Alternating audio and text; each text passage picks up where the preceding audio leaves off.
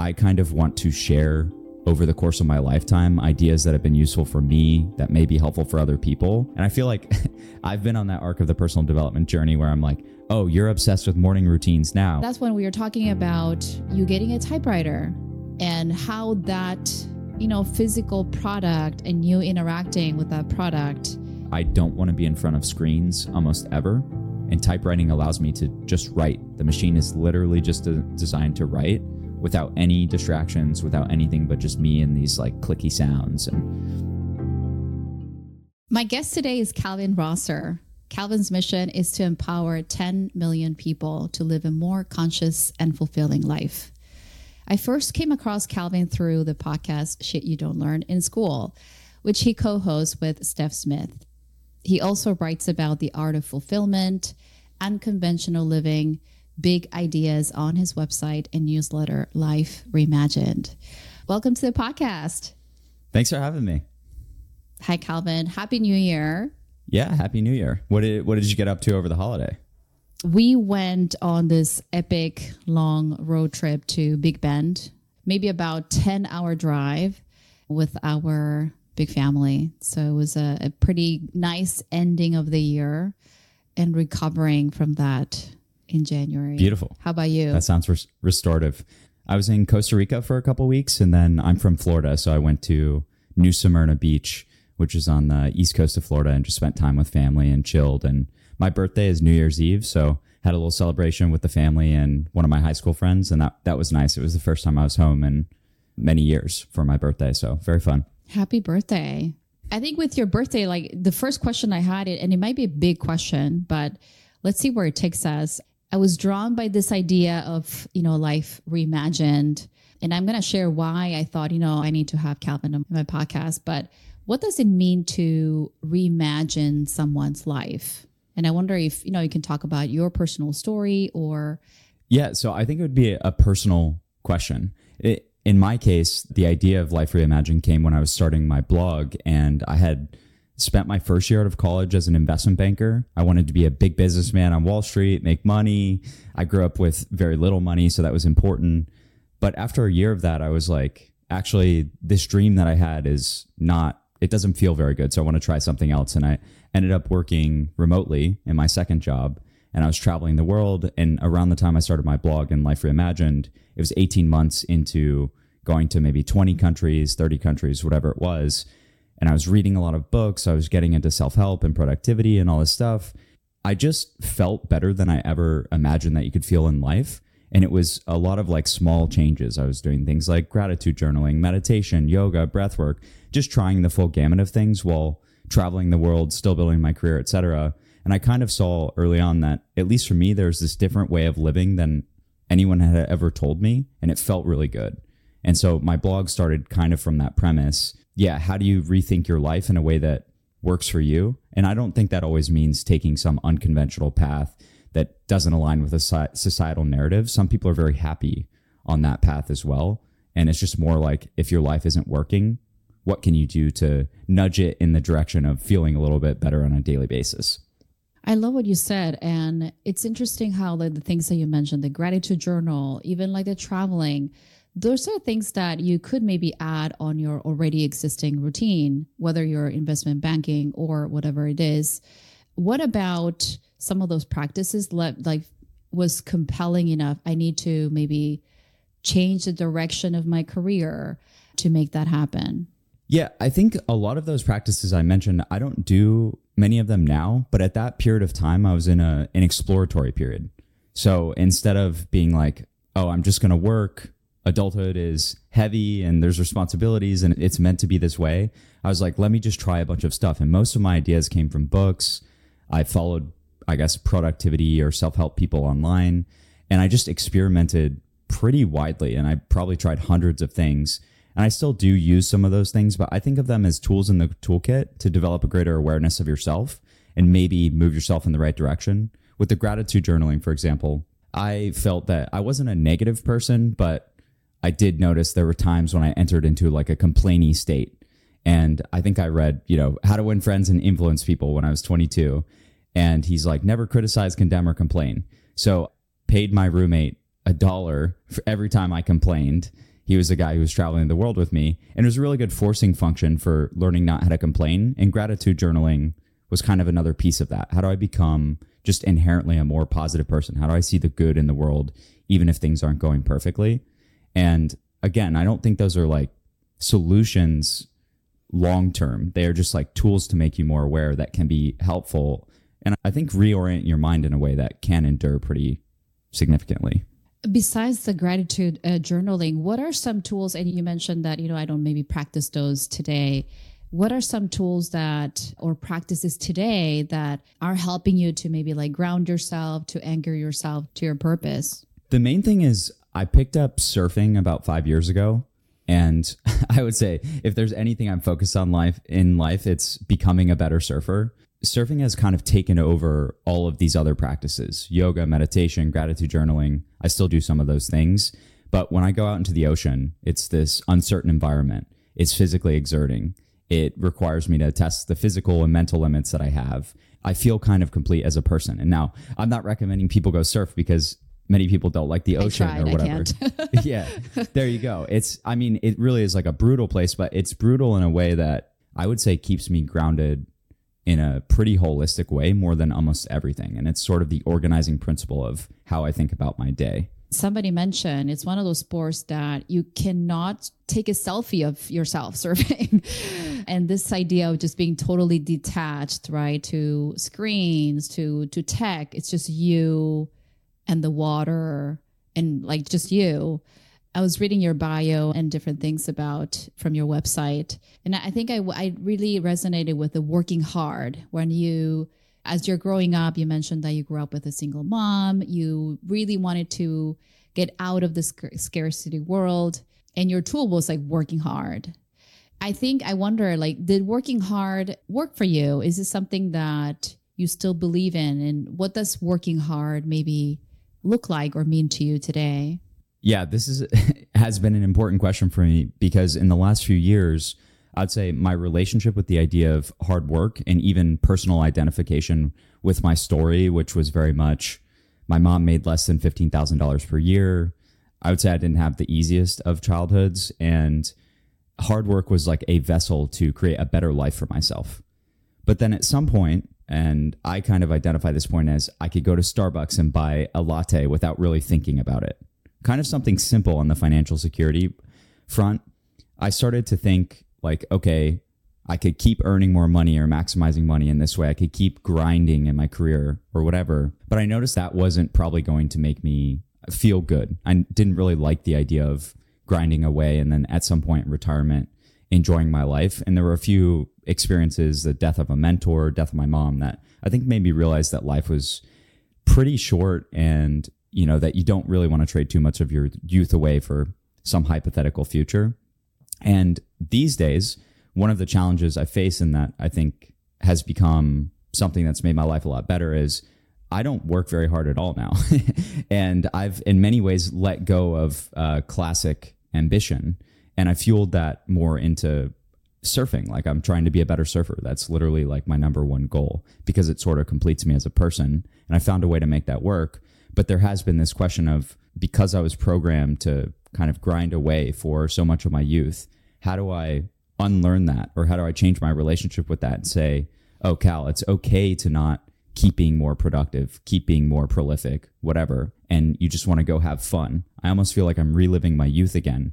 And it took probably two years to really unwind and lean into that and actually feel good about doing that without some sort of internal residual guilt that I'm no longer this person that's pressing forward and always trying to grow. Yeah, I love what you said. And it just like resonates uh, in a way that I feel like I'm still living that script that, you know, I, I still need to work hard.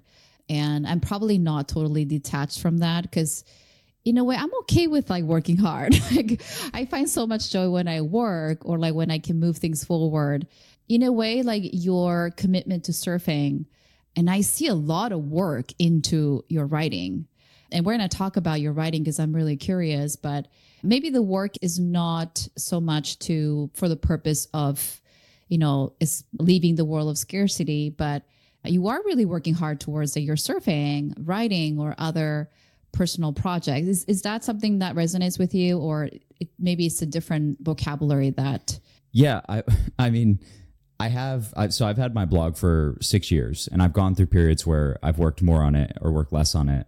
Now, I don't take it all that seriously. I mean, I do spend some time writing and I do put effort into my pieces or whatever, but I'm not kind of striving. There there's no real purpose other than I'm doing this for enjoyment.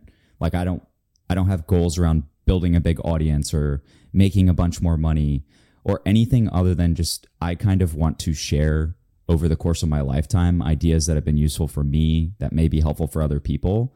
And there's just this very low pressure environment in the way that I pursue that. Surfing, I take more seriously like a calling, like a pursuit of mastery. An idea I'd, that I was thinking of the other day, and I'd love your, I don't know, thoughts on is I feel like a calling is almost always talked about in a career sense. We're like, hey, leave the default path, find your calling. Is that being a writer? Is it being a podcaster? Something in the creative world? Maybe it's something entirely different. But I rarely hear people talk about a calling like, I picked up this silly sport where I take a board out into the ocean and it's just totally engrossed me. It's taken away all these other practices and replaced them with something that is like deeply enriching. And I treat it like I'm a professional athlete, even though I'm never going to be good enough or make money from this thing. And it actually feels like a calling far more than, say, writing ever did. And I always wanted writing to be a calling. I thought I would be like a multi book author and maybe I will someday, but surfing kind of engrossed me in a, a, totally different way. But the challenge was that this was not like a serious professional pursuit. Like people are like, how do you spend your days? I'm like, I'm checking the waves and I'm traversing new places and I'm just bopping around by myself. And yet it does feel more like a calling in the way that people describe it than almost anything that I've encountered. That is so fascinating. As you were talking, Calvin, I, I thought of this thing that Kevin Kelly said that his pursuit is to really become himself. Like I don't want to use the, the word calling, but what does it what does real, real deep inside Kevin Kelly looks like? And that pursuit that will take the, his entire life. What about surfing? Do you feel like it just maybe connects with you at a deeper level? Like I'm curious because I'm not a surfer. I've tried and I hated it. I was so scared, anxious. But what about it?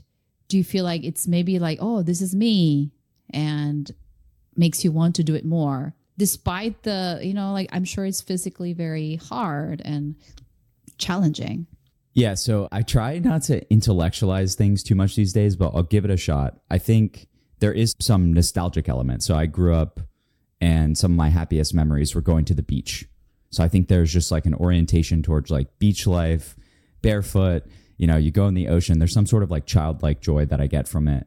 But then I really think it is, I would liken it to my pursuit of writing as well, in that surfing to learn as an adult is, I think the learning curve is steeper than many other things I've tried. Like I picked up skiing extremely quickly, and I'm not a great skier, but to get to a point where I was competent going down double blacks, that happened in like a year.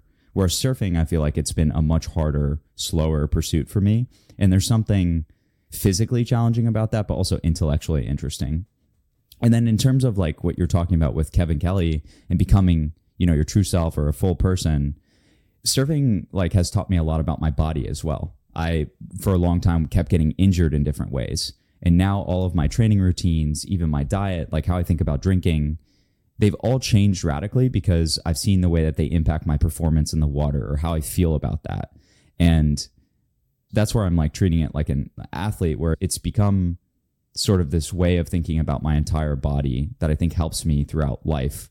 And then I think in terms of like how it makes me feel as a person after a good surf or just as I pursue life in this way, I feel like I'm a much more present person. I'm a much more centered person. I strive less. I can show up for my friends. I just feel better on the whole. And so it's just instead of trying to do more things, I'm like, if I just do this one thing, everything else feels pretty good. And to me, that's like enough. That's awesome. I, you know, like my practical kind of like probably still in the traditional script and was thinking, so how do you, it, it like financially or, or thinking about money and this idea of the scarcity mindset? If you're surfing all day, like who is, you know, like who is the breadwinner? Like who is or do you have all this investment that is giving you all this passive income or are you, are you okay with living money on the table? How do you reconcile the idea of like being in leisure and bettering your yourself but then not bringing income like i don't know just that that is still something a puzzle for me to solve yeah let's try to solve it so you're pointing to something you're pointing to something that's important which is you have to pay the bills or you have to feel financially secure and I, I will say like when i first started as a creator i was 25 and i left my full-time job and i tried to do it for six months and the lack of path to making enough money to feel stable made me very emotionally dysregulated and I went back to full-time work for a while. But when I was 28, that was the last time I had a, a full-time job. I'm now 31 and I guess over the course of my blog, I've built it up where there's about a million people who visit the site every year and it's all mostly from SEO, organic traffic, and my website is monetized very passively, mostly through advertising and affiliate marketing revenue. And so that actually generates enough income for me to pay for my lifestyle. I'm also married, and my wife, Steph Smith, she works a lot. It's and awesome yeah, she's great. Over time, she has continued along the more classical money making route. So we are a team in that sense, but I do generate enough income just from my personal creative projects to sort of fund my lifestyle. And even in the absence of Steph, I, I don't think I would make changes because at this point, I am not, I used to track my net worth like every month and I wanted to see that number going up and up. And right now, I'm just like, what am I maximizing for? I'm maximizing for time freedom and for my ability to pursue the sport that requires me to like. So right now, I'm maximizing for time freedom. And that's kind of required if you want to pursue surfing seriously because you're at the whims of the literal tides created by the moon, the wind, like when things are good, being able to travel to different places, etc. And I'm okay with my net worth number not just going up and to the right because I do have savings from the first, I guess I worked full time for maybe six years. I do continue to make money that covers my expenses. And then I'm in a, a marriage as well where someone else is bringing in money to the overall family ecosystem.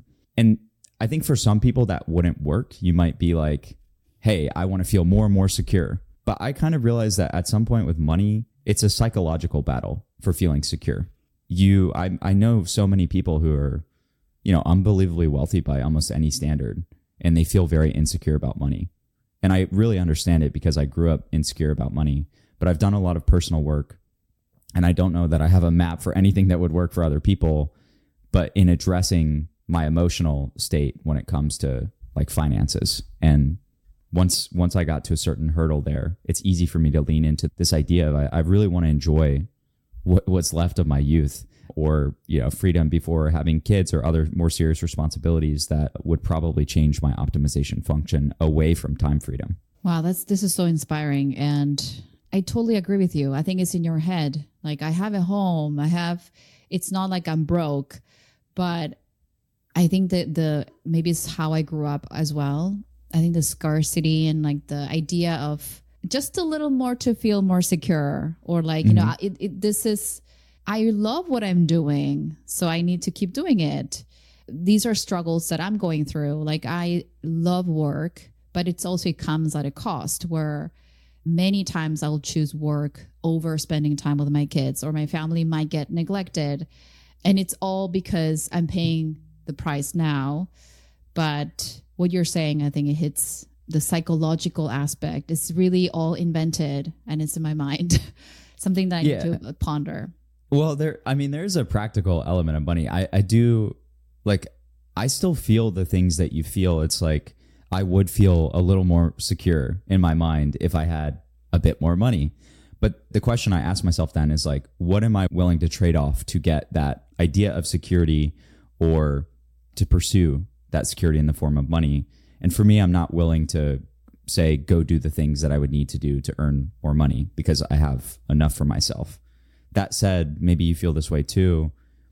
Because of how I grew up, like I like when I go into a grocery store, I know the price of milk. I know the price of everything. I have friends who they grew up relatively secure financially and they've never thought about like the cost of a grocery or whatever. But I can tell you what pasta or whatever costs because Yeah, there's we that drive sensitivity. more. Yeah, to the we, we'll just go to Walmart to get our Haagen Dazs ice cream. like Yeah. because they're like two dollars cheaper or something. This is you know it's like so relatable, Calvin. Thank you for sharing and for being so so candid with that.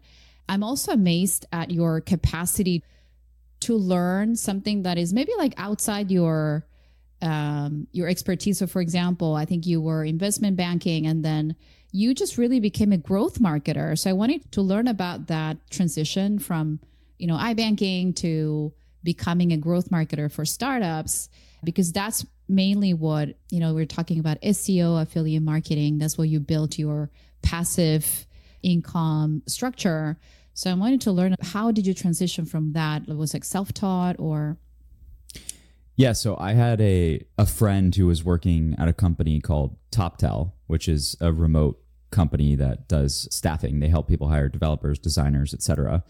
And while I was investment banking, working 15 hours a day in a cubicle, he was traveling the world making decent money and also seemingly learning a lot of skills and he was pretty excited about that. So I talked to him like, is there some role within this company that I could do because when you're an investment banker, most people they go into private equity or a hedge fund. They stay in the world of finance. Um, but I ended up finding I interviewed for a sales role, and I guess the head sales guy is like, this guy's not going to be good at sales. He's not charming enough, but he may be good for this like growth marketing role. So the company ended up hiring me for that. And honestly, in my first like three months, I just it was an experiment. I'm like, am I going to totally flop and fail at this? Because this company was one where they would fire fast and they expected results, but they also gave people a lot of leeway and they hired you with the idea that you could learn something and figure it out. And it just so happened that with marketing, it, it, it was a little bit just like a process of experimentation. And so I started, I think, running like LinkedIn campaigns and I did Quora ads. And then I took over like a business unit and that involved doing SEO and partnerships. And all of that was I, I never found it very hard. I also didn't find it that interesting after some period of time because at the end of the day, your job is like make the chart go up and to the right. And if you get dopamine from that's a really great job for you. But for me, I always I think I always feel most at home when I'm talking to other people, having conversations like we're having. And I never really squared with my relationship in that growth marketing world because it just didn't fulfill me, even though I was doing a pretty decent job at most points it, as you are so as you are you know sharing them like oh i think it will fulfill me. Like i want to learn i want to learn about growth marketing. And i am you know the background in engineering just very i don't know i like i probably have a lot of skills too but marketing is a new skill that i'm learning these days. Oh this is very important. Seo like what is seo and i'm becoming very curious. And i'm at that stage right before I sit down to learn. Any, you know, like practically speaking, as you were doing that with the top Toptal job, how did you approach learning this new thing that you had to learn and apply right away to drive results?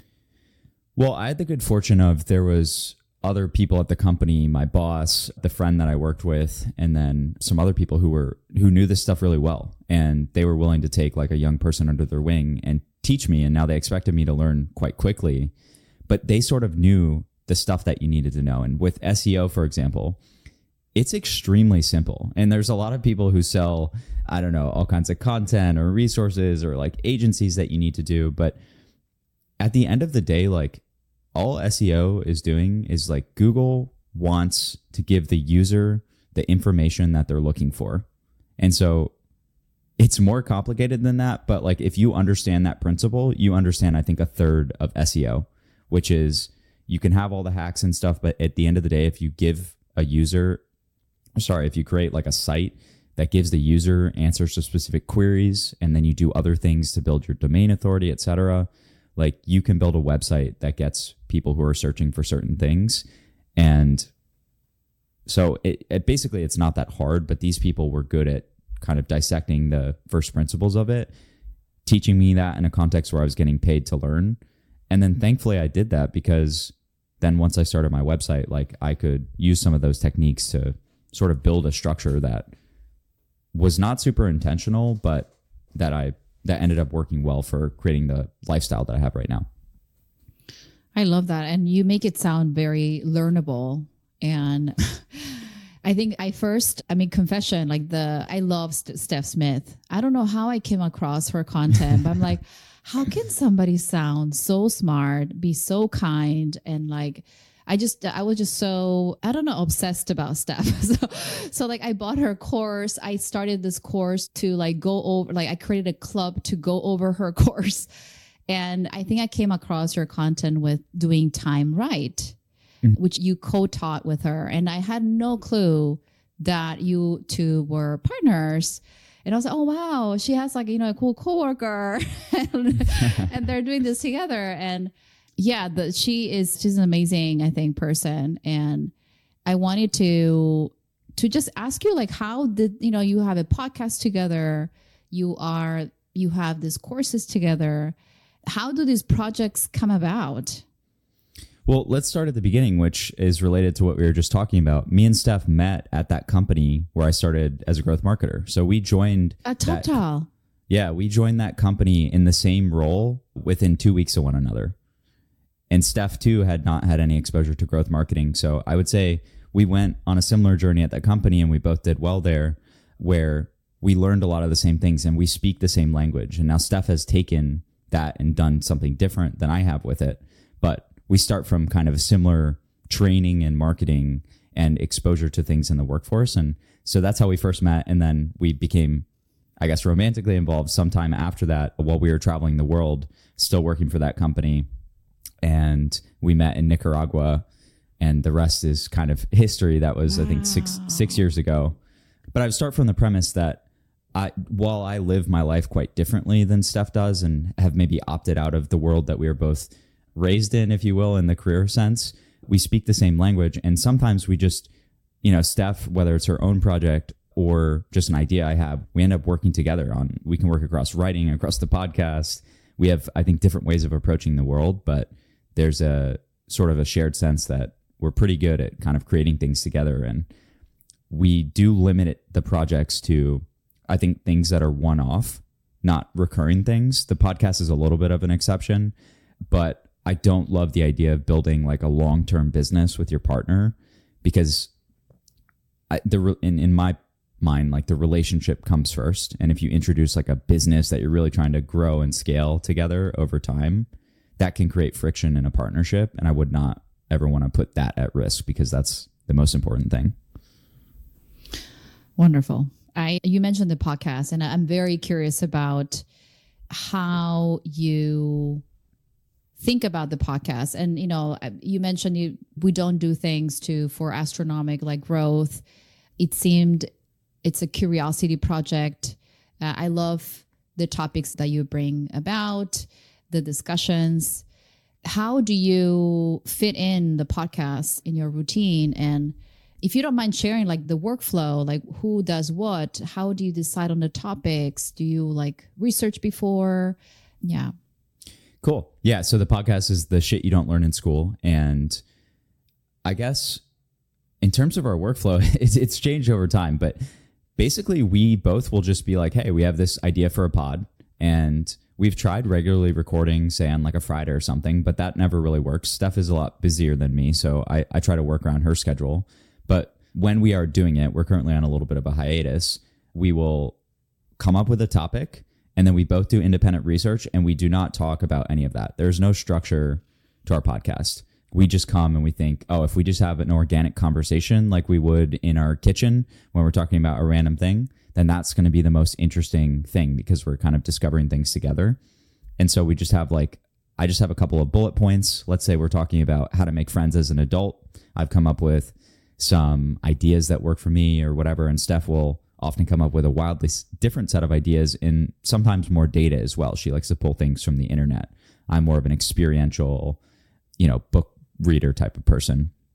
We record the pod just in one go and then Steph will do the editing and the script, and we'll kind of set it live from there. And honestly, it's just all for fun. So we don't, you know, we don't promote it too much. We don't take it too seriously. We try to have laughs. We try to keep it light, loose, have fun, and you know that makes it easier than say if we were trying to really grow it or make it a super professional thing. It, it really is just hey, we have some ideas that we want to share with the world, and this podcast is a great way for us to do it in a way that doesn't take too much of our time.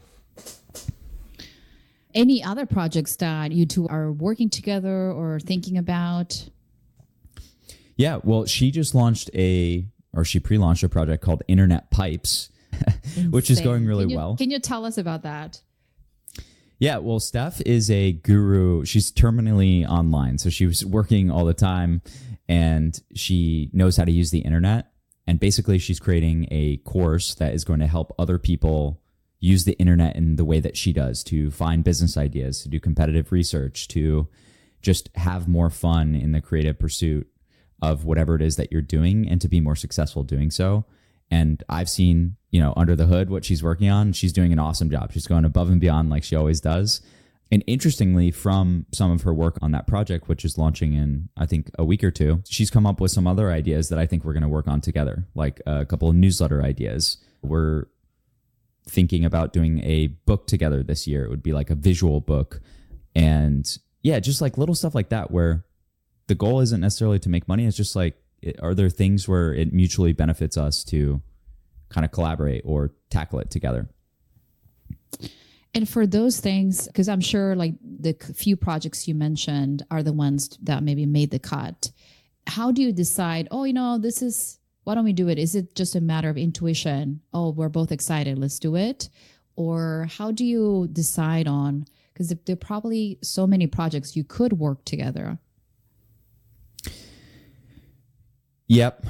How do we decide? So, I mean, sometimes we decide by if we're really excited about something, we'll start working on it. Like the book I just mentioned, we actually spent like a month doing a lot of calls with like publisher type of people and like learning about what it, we wanted to create like a beautiful coffee table book. And neither of us have ever done that. And so we spent a month doing like research in different ways. And we sort of put that on pause because stuff got busy with other things. It sort of faded, but that idea keeps coming up in conversation. It's like, are we still doing that book? And that's like a good signal that uh, maybe we should just create this thing. It doesn't have to be perfect and we'll just get it over the finish line and then we'll see how it goes from there.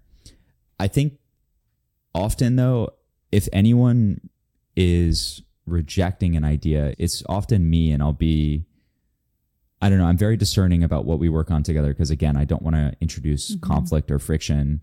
And that could be in the form of like Steph has really strong visions about certain things. She has a very high quality bar. And it's not that I don't either, but if I sense that she has a very specific vision of how she wants something to go, then I'm like, I can just play a support role. I can, you know, check her stuff in the background. She can come to me for ideas, but I don't need to be like a co-creator or collaborator on that because I want her to have like the best version of that as possible without me putting my stuff into that project. That's that's so useful. I do have a lot of flow of oh let's do this together. Let's and I don't know if you know the hell yeah or no by Derek mm-hmm. Sivers. And that was like at some point was such a helpful mind frame for me. It was so clear to filter a bunch of things. But now I- too many things are hell yes. and I need a second filter. And I, I'm trying to think, I'm trying to like, it, it could be a question, it could be something.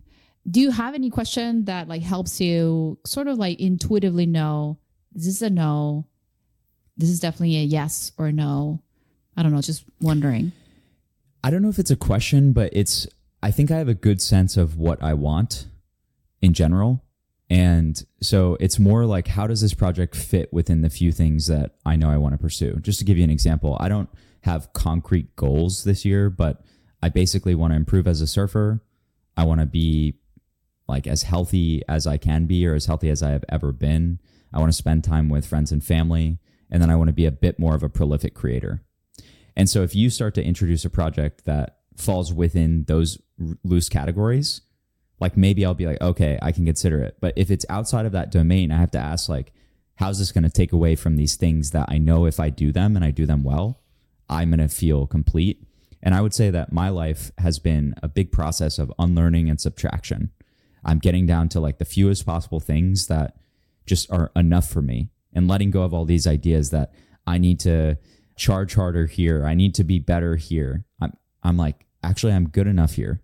What does that look like if I just like accept that? And then even things that are like interesting, I realize, oh, this is going to take time away from my friends and family and like being a part of this community or whatever is very important to me and it makes me feel good. And so why would I trade away that time for some project that will generate money or maybe it will be interesting? It has to like really I think be a part of the broader lattice work of what I want. And so that that's where I would start is like, what do you want? Mm-hmm. the deep, important question. I, I love what you said about the no goals. And last year was my first year of no goals. And it was the, the year that I was most, I don't know, fulfilled, not from a financial point, but like I just felt really happy and complete. So I'm continuing that this year, like no goals. But I noticed that there there is a lot more of this messaging of no goals. I noticed that especially this year, maybe because, you know, like I'm biased. Do you notice that too? That a lot more people are becoming like more loose in terms of there's a different type of productivity movement or a different type of mindfulness or I don't know. Have you noticed anything like that? I think Any there's thoughts a on why? yeah, I think there was a broad trend of a big obsession with self-help and personal development that And hustling, yeah. and hustling that permeated the world in the 2010s and still is exists very deeply in the world. However, you may be further along on your personal development journey where you're like you see through the illusion. I feel like there's a scene in Good Will Hunting where Matt Damon like meets a guy in a bar and the guy is like trying to outsmart him and talk about books. And Matt Damon has already read all the books. And he's like oh so you're on Nietzsche now and then you're going to go to Plato next and then you're going to think this next. And I feel like I've been on that arc of the personal development journey where I'm like oh you're obsessed with morning routines now and then you're going to go to this and then you're going to realize it's all just an illusion and you should probably spend time with your friends and family. And so it could just be like you're moving towards that part of the curve and i would say like i'm closer to that as well. And so i'm more exposed to that type of information though i don't know if there is a cultural or a broader shift against self-help or just all this optimization because people everyone's trying it they're doing all the routines but they still feel some sort of hole inside. And so they're looking for something else which is like oh yeah what if i didn't set okrs every year? What if i just went back to the basics because this thing wasn't serving me and at least for me that's why i do it is like like you i had a great year last year. Why would i change the formula? Like i'm stoked. Even though i achieved a lot less than maybe i could i feel really great about my life. So i'm not gonna i'm not gonna stir the pot just because some blogger told me that it's cool for me to have a morning routine and go cold plunge and like do more types of journaling. Like i kind of know what works for me Yeah, I, I feel the same way. And I think this year I've noticed it was for me was an experiment because I was ended up disappointed. And Jason Fried talked like I recently had an interview with him and uh, he talked about how, you know, you're running and if you want to do your your like, I don't know, your run less than six point five minutes and you do it six point four, there's still a disappointment. and like, you know, it makes no sense, right? To like I think goals can be limiting. So I tried it last year. This year, I'm like leaning into it even more. Um, so we'll see. I, I'm treating also my days or my years as experiments. So I'm doing a small like documentary for myself. Like I, so I, let's see what happens, right? Like this individual personal projects that we do. But I do like what you said. I have these themes or things that I want to that I want to do. You have things that you want to do, and whatever comes to your way is it aligned with this or not? A little like you know sharp left maybe. I really like your writing and i think it's just very you're saying oh i'm not doing it as much now but i'm subscribing to your newsletter and it's very like writing focused or like for writers. So i wanted to just ask a couple questions about your writing and what does you know when do you write? Do you have a certain routine or maybe like you don't anymore? How do you decide what like how do you structure your newsletter? What to mm-hmm. include? I think the last one was on bukowski. You had like a book summary. Yeah. How do you see this ongoing project of newsletters? Yeah, so the newsletter is one form of writing, and it's the one where I do most consistently, and I, I do it on a weekly basis. And so these days, it's usually I'm waiting until Saturday to write it, though I may be thinking about what I'm going to write throughout the week. My newsletter is often a digest of the things I've encountered during that week, or maybe I've run an experiment and it's finally time to talk about it. And so it's very much like you know an ongoing digest of sort of what i'm thinking about in the current moment And even with the newsletter, like because I don't think you can write something great every week. And so when I say I don't take it that seriously, it's like it's just a Sunday newsletter. you know, I, I've been doing it for six years. It's I want to share valuable information, but the likelihood that I'm going to hit like every week, I don't put that pressure on myself. It's just, you know, some weeks are really good, some weeks are not, and some weeks are good for you and not good for others. It's just, I keep it pretty loose. And often I will use the newsletter as a vehicle to share other pieces of work. So if I've worked on a longer essay, an essay would take me a couple weeks. I will use the newsletter as like a distribution vehicle. It's like a, you know, the hub of where you would find all of my work. Or me and Steph do a podcast, or we launch a new project, or I want to, you know, recommend something else. So I kind of think about it from that lens. And broadly speaking, it's about improving the quality of your life. I think of it as like planting or sharing seeds with other people. And it's unlikely that that seed is going to like directly change someone's life, but it may get someone being like, oh, maybe I should pick up this book or, oh, that's an interesting idea. And then that takes them further down the path. This year, I would like to do more mini to long essay writing, which was something I did a lot more when I started the blog. And I got sidetracked from that because I tried, I spent two years trying and f- failing to write a book. And a lot of my like longer writing energy went into the book writing process. And I dropped that last year. And now I'm kind of ready to share more of the essay form because I just think that essays have the Im- potential for more impact than, say, a short blurb in a newsletter. Why did you? I think 2024 is the year of where everybody writes a book. Why did okay. you drop the book project? Well, I dropped it in the end because it wasn't serving me. I mean, the book, I think when I think about my relationship with ambition, which has been a big theme for me, the last thing, when I left my full time job in 2021, the thing that I wanted to do was to write a book. I felt like I had to. It felt like the last thing I really had to do in my career to feel fulfilled in some way. And as I went along that journey, I, I got a full draft. I hired someone to review it. I got the feedback on that.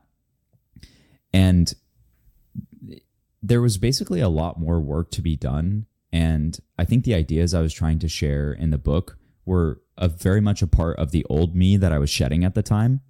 I was sort of transitioning from this person who was like interested in frameworks and really distilling truth into like little nuggets of wisdom into someone who was moving into like a more fluid, nonlinear existence, sort of a process of like letting go and just, yeah, spending my day surfing. And there was something about the book that felt like the time had passed for it. And as I sat down to write it, just I, wasn't happy writing it. It wasn't, I don't think what I was producing was good. And it's not that I had to write the best book, but at some point I looked at it and I'm like, where's my energy going? My energy is going towards like chasing waves, spending time with friends. Every time I sit down to write this book, I'm like kind of unhappy. As I talk about it, I'm not happy to talk about it. And I just let it go, which was a very difficult thing because it was kind of attached to my ego and what I had said I wanted to do. But once I did that, like my whole life became a lot better. So I still love wow. the idea of writing, uh, writing a book someday, but it's more, I need to, uh, you know, approach it from the right place and at the right time. And that, that angst about having to do it, I let that go. And so now there's, at least right now, there's no thing that I have to achieve to feel that my life is like complete. And the book was the last thing that I, I felt like that for. And dropping it was actually very useful in surprising ways. And I might, I mean, you never know what happens, but it's so uh, interesting that when you let it go, that's when the timing is right. As in, like, you let go of that book, and maybe now is the right time for the book. Like, it's just like, I don't know if, if that makes any sense, but because you were, you fully let it go. I wonder if this, you know, 2024 is the year where you decide on maybe a different topic for a book. When you're like for writing, I I remember when we met a couple weeks ago in Austin, there was a moment. I have a very I don't know, just very intuitive way of choosing my guests. And I will, okay, I need to interview this person. And that's when we were talking about you getting a typewriter and how you bought a typewriter and how that you know physical product and you interacting with that product change something about your writing process or maybe got you more excited or slowed you down could you talk a little bit about the the typewriter that you bought. Yeah. So I was running an experiment where I was only buying books from used bookstores. And in one of the used bookstores, I saw a typewriter and I asked the owner where he got it from. And he just gave me the card of this guy. And I, one day I was like reading uh, Charles Bukowski's book on writing. And it's a series of letters that he wrote to like editors, publishers, and friends from 1945 through his death in the 90s. And Bukowski, who is a writer himself, if uh, people aren't familiar with him, he was just this complicated character who's kind of a drunk. He ended up being very prolific. Like people now really like his work, but at the time that it took him a long time to be successful. But as I was reading his letters, like he'd be like, "Yeah, there's nothing better than being four glasses of wine deep, smoking some cigars, and the sound of the typer late into the night." And he, the way he talked about his typewriter just made me fascinated with them. And I decided to call this guy's number on the card. And I'm like on this Bukowski bender. And I ended up meeting this guy in Oakland who showed me like 20 typewriters. Mm-hmm. And I got a I got one from 1945 called a Smith Corona, but the thing that fascinated me about the typewriters and actually meeting this guy who showed me all of them was every one of them has like a different character. Like what they they all are kind of like mechanically a little different. There's Smith Coronas that are like smooth like butter. There's Olivettis, which are like design oriented. There's Olympias, which are engineering focused. There's Remingtons. When you touch them, you want to angry type. And I just was like amazed at how the actual machine itself could create this like emotional experience in me where it produced different things. And so the one I chose is like it's smooth and buttery, but it kind of looks like nice and chic and elegant and makes me feel like, you know, I should be drinking whiskey while I'm writing some important stuff. In terms of like how the typewriter has come into my writing life, I started using it and I started writing poetry, which is kind of crazy because I don't read poetry. And the only poems I ever wrote were, were to like family members and girlfriends in middle school.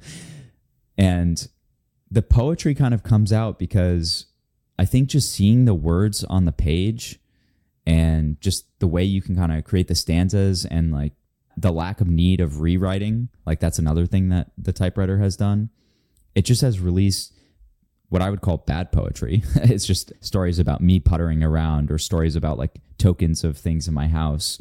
And yeah, it's been really fulfilling because I don't fancy myself a poet. And unlike the pressure that I put on myself with books, I love books, I read a lot of books. There's no pressure with the poetry. It's just a pure creative outlet. I get to do it on this machine. And it's part of a broader thing, which I think surfing has moved me towards, which is I don't want to be in front of screens almost ever. And typewriting allows me to just write. The machine is literally just designed to write without any distractions, without anything but just me and these like clicky sounds. And I could go on forever about this, but I, I think it's so cool and so fun. And there's, it, it really just has created a new pathway for fun for me in, in the world of creation. Can I get the number of the, of the typewriter? yeah, um, and th- this guy's awesome too because he he did another three hour session with me and Steph, and like we did typewriters. He showed us them from. What do you like mean a three hour session? I just went to his house for three hours on two separate occasions, so it was six hours total. Where he pulled out, I'm like, that. hey, I want to check out typewriters from across time, and so we saw them from the 1890s through like the 1970s and he just you know taught us how to use it like you know showed his he shared his passion for the machine and he, he engendered that within me as well and you know now i'm sort of spreading the word in my own way because i just actually i think it's really cool that's awesome because i think it's i don't know the, this i'm very also so many things i've learned or became obsessed about was because of the person who introduced me to that thing. And there's so much about this transfer like it's, it's, an emotional transfer. Now i'm like oh i want to learn about typewriters because you know you talked about this person.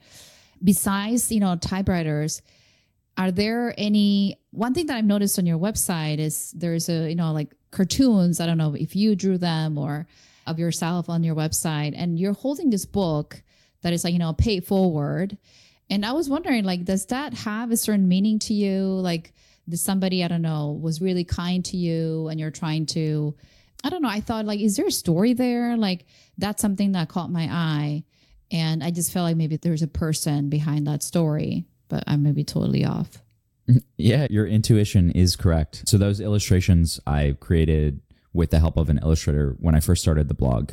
But the pay it forward message, when I was 17, I was at Thanksgiving dinner with my family and I was telling people, "Oh, I want to go to Harvard." You know, my my pathway out of poverty, if you will, was I want to go to the best school possible.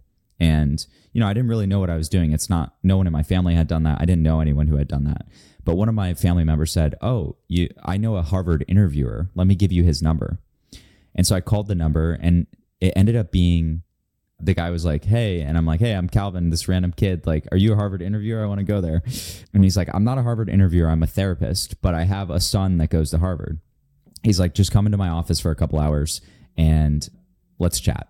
So I go in there, I talk to him for 2 hours, I tell him my story, and he's like, he just saw something in me where he's like, "I need to help this kid." And so I ended up meeting with him like every day for a year. And what he did is he helped me one see that I had a story that was worth telling and then two package that story in a way that allowed me i eventually went to princeton achieved my ivy league dream and like that kind of set me up for i don't know having a much better life than i otherwise would have.